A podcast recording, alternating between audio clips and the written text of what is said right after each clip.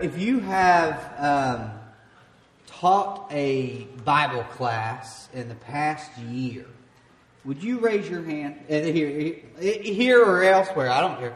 Taught a Bible class in the last year. Okay, so quite a bit. Um, we thank you so much. What you do here, I mean, everyone says, well, let's take our kids to Bible class. That doesn't happen unless y'all are teaching. We have three KFC classes. We have one back there, the baby class in here, and then the then Jenny's teaching the first through third. Is that correct? Um, further on back, we have a lot going on, um, and that takes a lot of people who are willing to do it, who are um, excited about doing it, who for a for uh, an hour, forty five minutes to thirty minutes, some of the time around there, they have to decide. I'm going to put all my energy into this nonstop. Uh, you just can't take a break with kids. Uh, and so we're just so thankful for them and for you, those of you who volunteer to teach our, our youth, teach our kids. For those of you who teach our adults, that's a, that's a, that's a tough task too. Um, I love preaching way more than I like teaching a Bible class. I like teaching a Bible class, but preaching, um, I've rarely had people just speak up and ask me hard questions. Bible class, you're just opening yourself up to people saying, well, what about this? Oh, no. I'm standing here still. That's a, that's a tough thing to feel.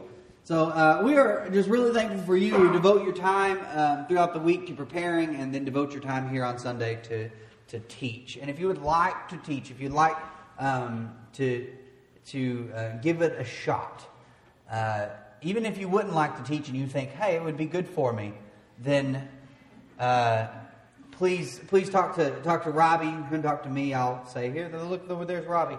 Uh, I'll do that. Uh, but uh, have, please please uh, dive in. It's it's really worth it. it it's worth worth your time.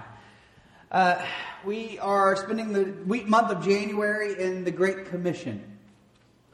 Uh, in February, we will be, be in the Song of Songs. I'm not joking.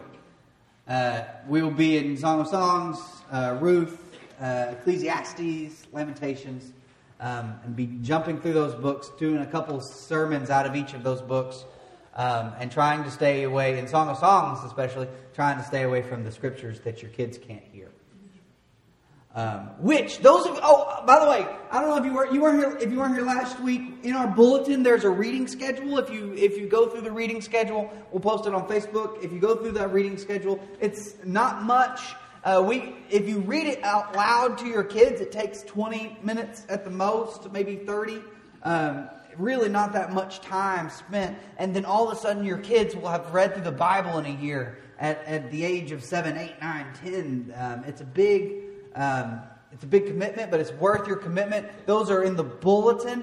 And if um, you're starting out this week, you're going to go through the story of Sodom and Gomorrah with your kids. Good job. Good luck. Um, it's, it's better than Numbers 22 in the King James, but just don't look that up right now. Brad knew what story that is. Okay. That's Balaam and his donkey. In the King James, it's just a mess of a story because they use the wrong word for donkey.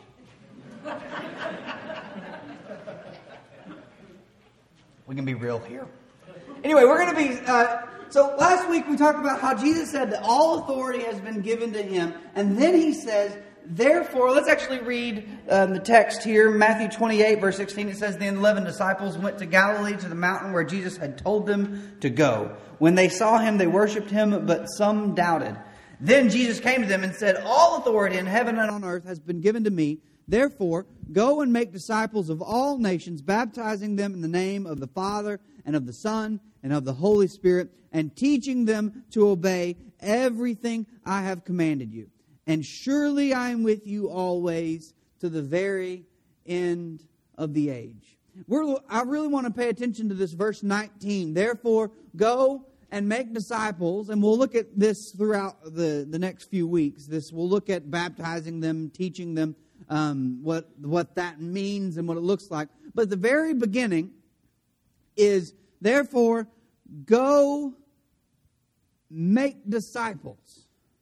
Now, sometimes we've turned this into evangelism. And evangelism in my day, or at least whenever I was younger, uh, looked like door knocking. What you would do is you would go up, you would go to a town that wasn't your own, because you can't go door knocking in your own town, because then you'll knock on doors of people you know, and that just gets awkward. Let's do Jesus with strangers. That's what evangelism is. So we're going to we're knock on the door of somebody up in you know, out in Pensacola, Florida, because when you go on a spring break mission trip, you want it to have a little spring break in it. You knock on doors of. side note: One time I was in Eddie Clower's office. Eddie Clower is a, a, a, a tenured professor at Harding University. He's, he's been there a long, long time. I was in his office talking to him, and a girl came in and said, uh, a young lady came in and said, um, Mr. Mr. Clower, um, I'm going on a spring break mission trip. I was wondering if you would like to contribute to um, help pay for my spring break mission trip. And he said, Well, where are you going, sweetheart? Which I don't think you can call people anymore. And he, she said, I'm going to, uh, I'm going to, we're going to Hawaii to spread the word. and Eddie Clower said, Oh, don't waste the Lord's money like that. I'm just in there experiencing this. She left. That's all I remember.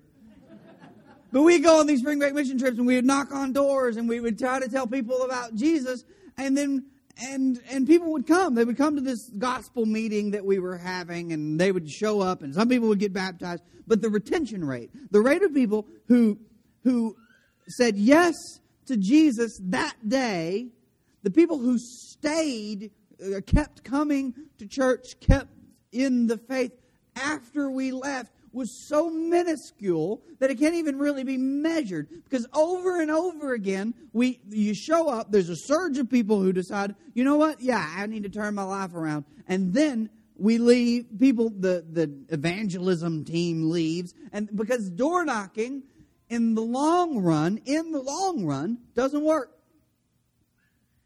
When you knock on doors, you are not creating relationships. You are not making disciples. You're asking people to make decisions. And that's what we've been doing for a long time and calling it evangelism. We've been asking people, do you, we'll say, do you want to get baptized? Or do, some traditions say, do you want to say this prayer? Do you want to get saved? Our, our understanding of Scripture is that baptism, like here in the, as we'll talk about next week, baptism is the starting point of the Christian life. And so we ask people to get baptized, and they might make that decision, but just because they've made a decision doesn't mean we've made disciples. And Jesus doesn't call us to ask people to make decisions. He calls us to make disciples. Us to make disciples. And you know what making disciples does? Uh, is just, if you just boil it down, it's sticking with them. So if they make a decision, when you have somebody who's made a decision, and their decision is, I'm going to follow Jesus, if you abandon them there, you won't make a disciple. But if someone says, I'm going to give my life to Jesus, and you stick with them, when, you, when they say, I'm going to give my life to Jesus, and your response is, I'm going to stick around with that life to see if it's given to Jesus, to help you give that life to Jesus, you are making disciples. We are not called to go into the world and just tell them about Jesus. That's not evangelism. That's not good news. The good news is not you have uh, there, Jesus exists. See you later. It's Jesus exists, and we as a community of people follow him together. You're not alone in this. Making a disciple is taking someone who has made a decision and sticking with them. And there's people that would be really easy to stick with. But most of them aren't. Most of them are not easy to stick with. Most people are weird. Aren't they? Most people, not you, are weird. Right? And I'm not sure what other people think about you or me, but there's a good chance they think we're weird. You were raised by a different family, by different, uh, different. Like okay, I was thinking as we were singing, when the roll is called up yonder. How that plays. If we just had someone who thought, who lives in Maine and decides, you know what, I'm going to go to church in Arkansas today, and they just flew here, helicopter landed, came in, and we said, the roll is called up yonder. They would think we're speaking in tongues. They would know. They just jump to another language there. What's a yonder? It's not even a real word. But we have we have our abnormalities. We have our things that we do that we don't even realize why we do them or like we'll say meeting the NPR and if we don't point at it people are like what's an NPR? Is this the military? Why are we abbreviating everything? Like we have things that are weird about us and people have stuck with us. I have people, I have things that were odd about me, and people stuck with me. And the way you make a disciple is you meet somebody who's weird, who's given their life to Jesus, and you stick with them. Even though it's hard, even though they make decisions that confound you, that confuse you, that make you think like, what the, why would you do why would you do that? When you say, hey, do you hear yourself talking? Have you ever thought that one? If you think that, there's a good chance that you're sitting there listening to somebody who needs you to listen to them. And a lot of times, listening to somebody has nothing to do with understanding what they're saying, because sometimes that's hard. But it's just being there, giving them someone to listen to. Making disciples is this long, process in which you sit at tables and eat meals with people who, who, did you see him pick that? He picked up corn with his hands. That's weird. No one I've ever met with did that. One time we ate with a family. They invited us over.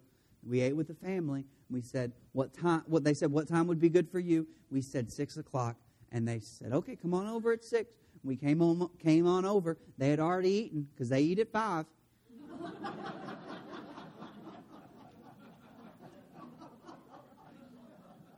We sat, we sat at a table just by ourselves while she cleaned up and he watched TV. And every once in a while, in the chair, he'd turn around and say, Hi. Y'all like it here in town? Yeah have, have a conversation like that.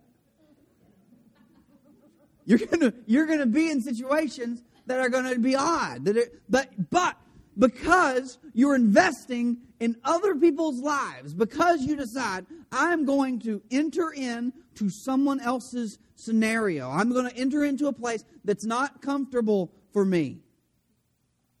And that's found right here in this verse. Go and make disciples of all nations. All nations. So ethnos is the Greek word for nations. Sometimes it's used to mean the Gentiles, but that's not really what he's getting at here. Uh, Matthew doesn't use that phrase that way. But he's, he's saying, you're going to go to you're going to go up into the Galatian provinces. You're going to go to Rome. You're going to go to Spain. You're going to go to Egypt. You're going to go you're going to go out east to people that you don't understand. All nations.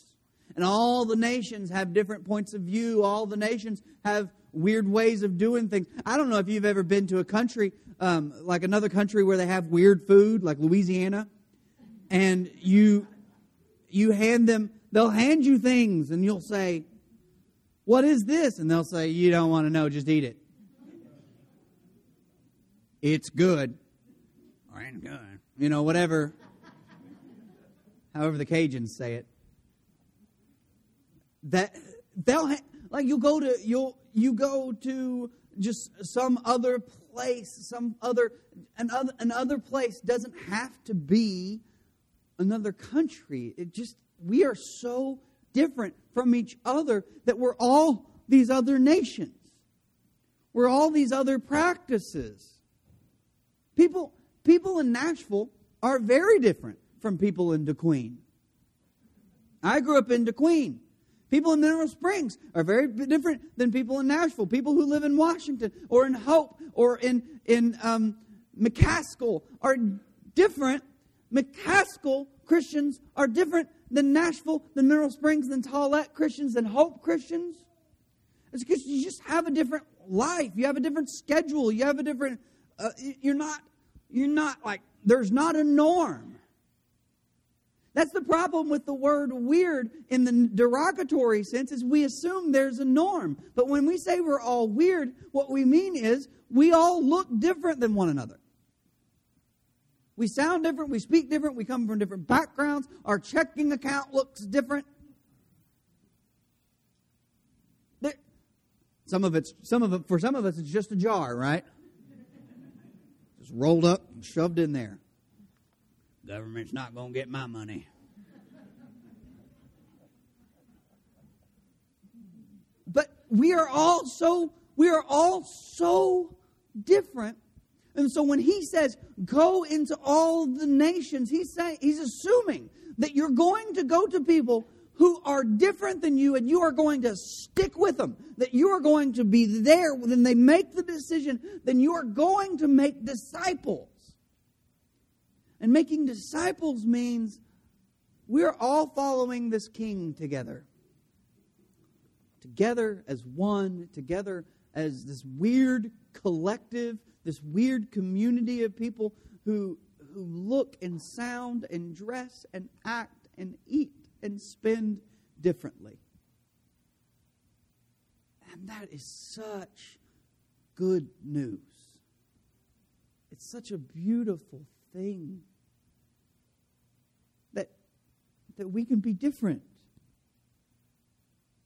and celebrate that difference as a community of people who are disciples of Jesus. One of the things that is odd to me when someone is. Um, white, white people in the South are very touchy whenever, like, we don't want to. We don't want to be racist, so sometimes we say things that are. Um, some of you are like, "What's he about to say?" It'll be fine. I've practiced this sometimes we say things that make us even sound crazier and maybe a little less um, racially understanding. And here's the thing we say You know, I don't even see color. That's how we say it. I don't even see color. I just I treat everyone the same. That's not true. We unless you actually don't see color, you see color the, what, I, what the thing I wish we could start saying, and maybe you should try this one on, is you know what? I see color and I celebrate it. I see white and brown and black skin. I see people from different heritages and different backgrounds, and I see it fully. And I love it.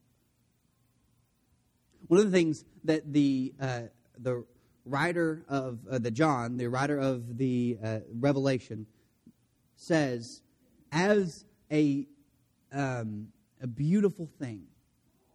In when he's writing, t- talking about heaven, he's talking about how great it is, and the thing he says about it that's so great is then everyone from all nations, from every tribe, every tongue, every language is praising God there together. Skin colors abound, backgrounds abound, and they are praising God. It's not uniformity that they celebrate, it's difference. And that that the that black people and Mexican people and white people have different cultural backgrounds is a beautiful thing. Trying to homogenize it, homogenize. I, I tried that word, blew it over one. Trying to make it all the same is where we make the mistake. It's beautiful that it's different. It's beautiful that it's all nations.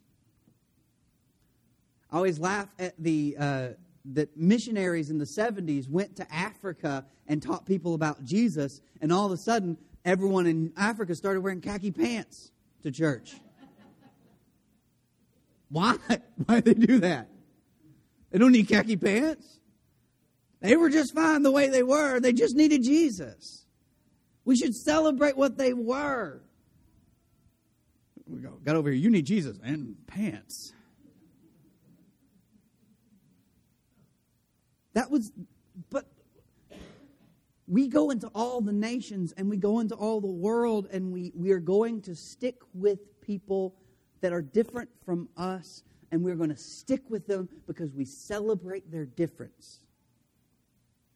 We celebrate their difference. We also there's also times where we grieve their difference, where they grew up in a in a tough spot. And that breaks our heart. They really, this, was, this part of their life was really hard, and that breaks our heart. But we don't know that until we've sat with them, until we've stuck with them, until we've made disciples with them. Evangelism, and this isn't great news for us sometimes, but evangelism is so hard.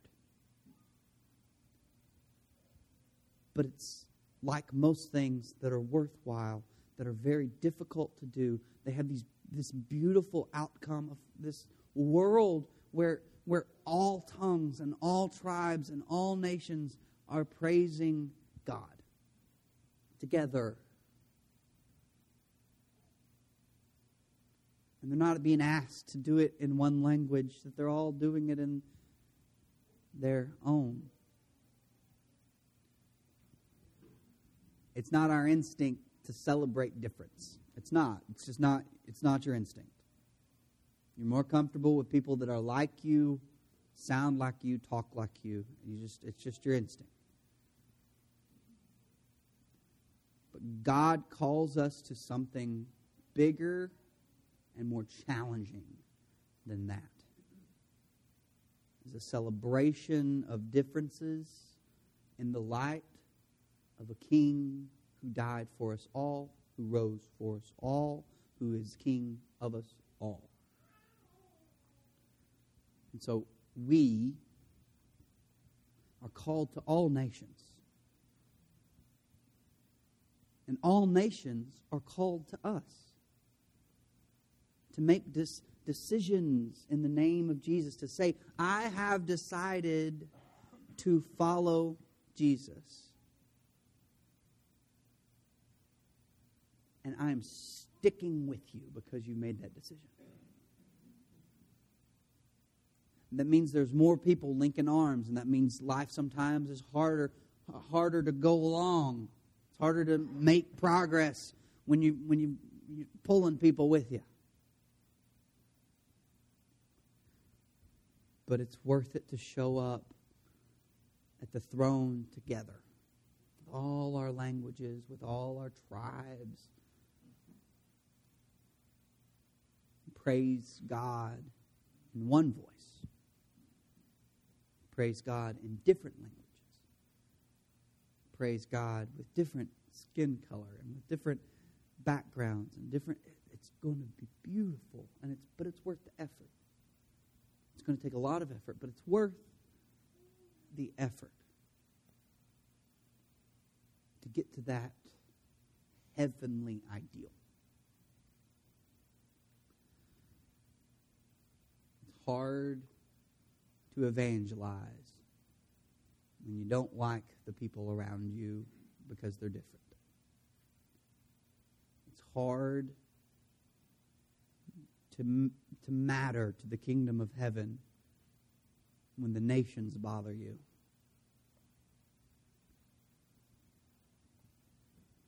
We, you can tell how much this bothered Anglo Saxons. We made Jesus white as quick as possible. And he's not.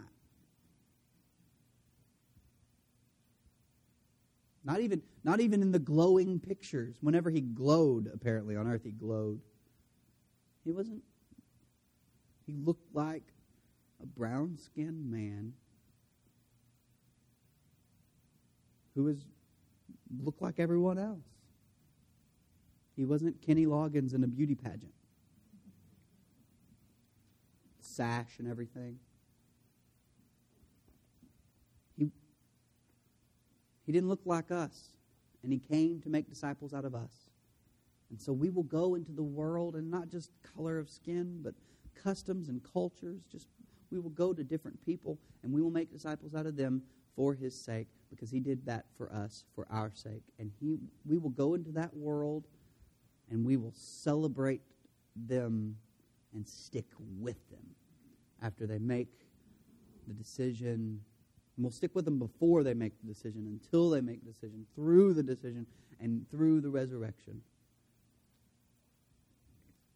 There's no easy fix for this.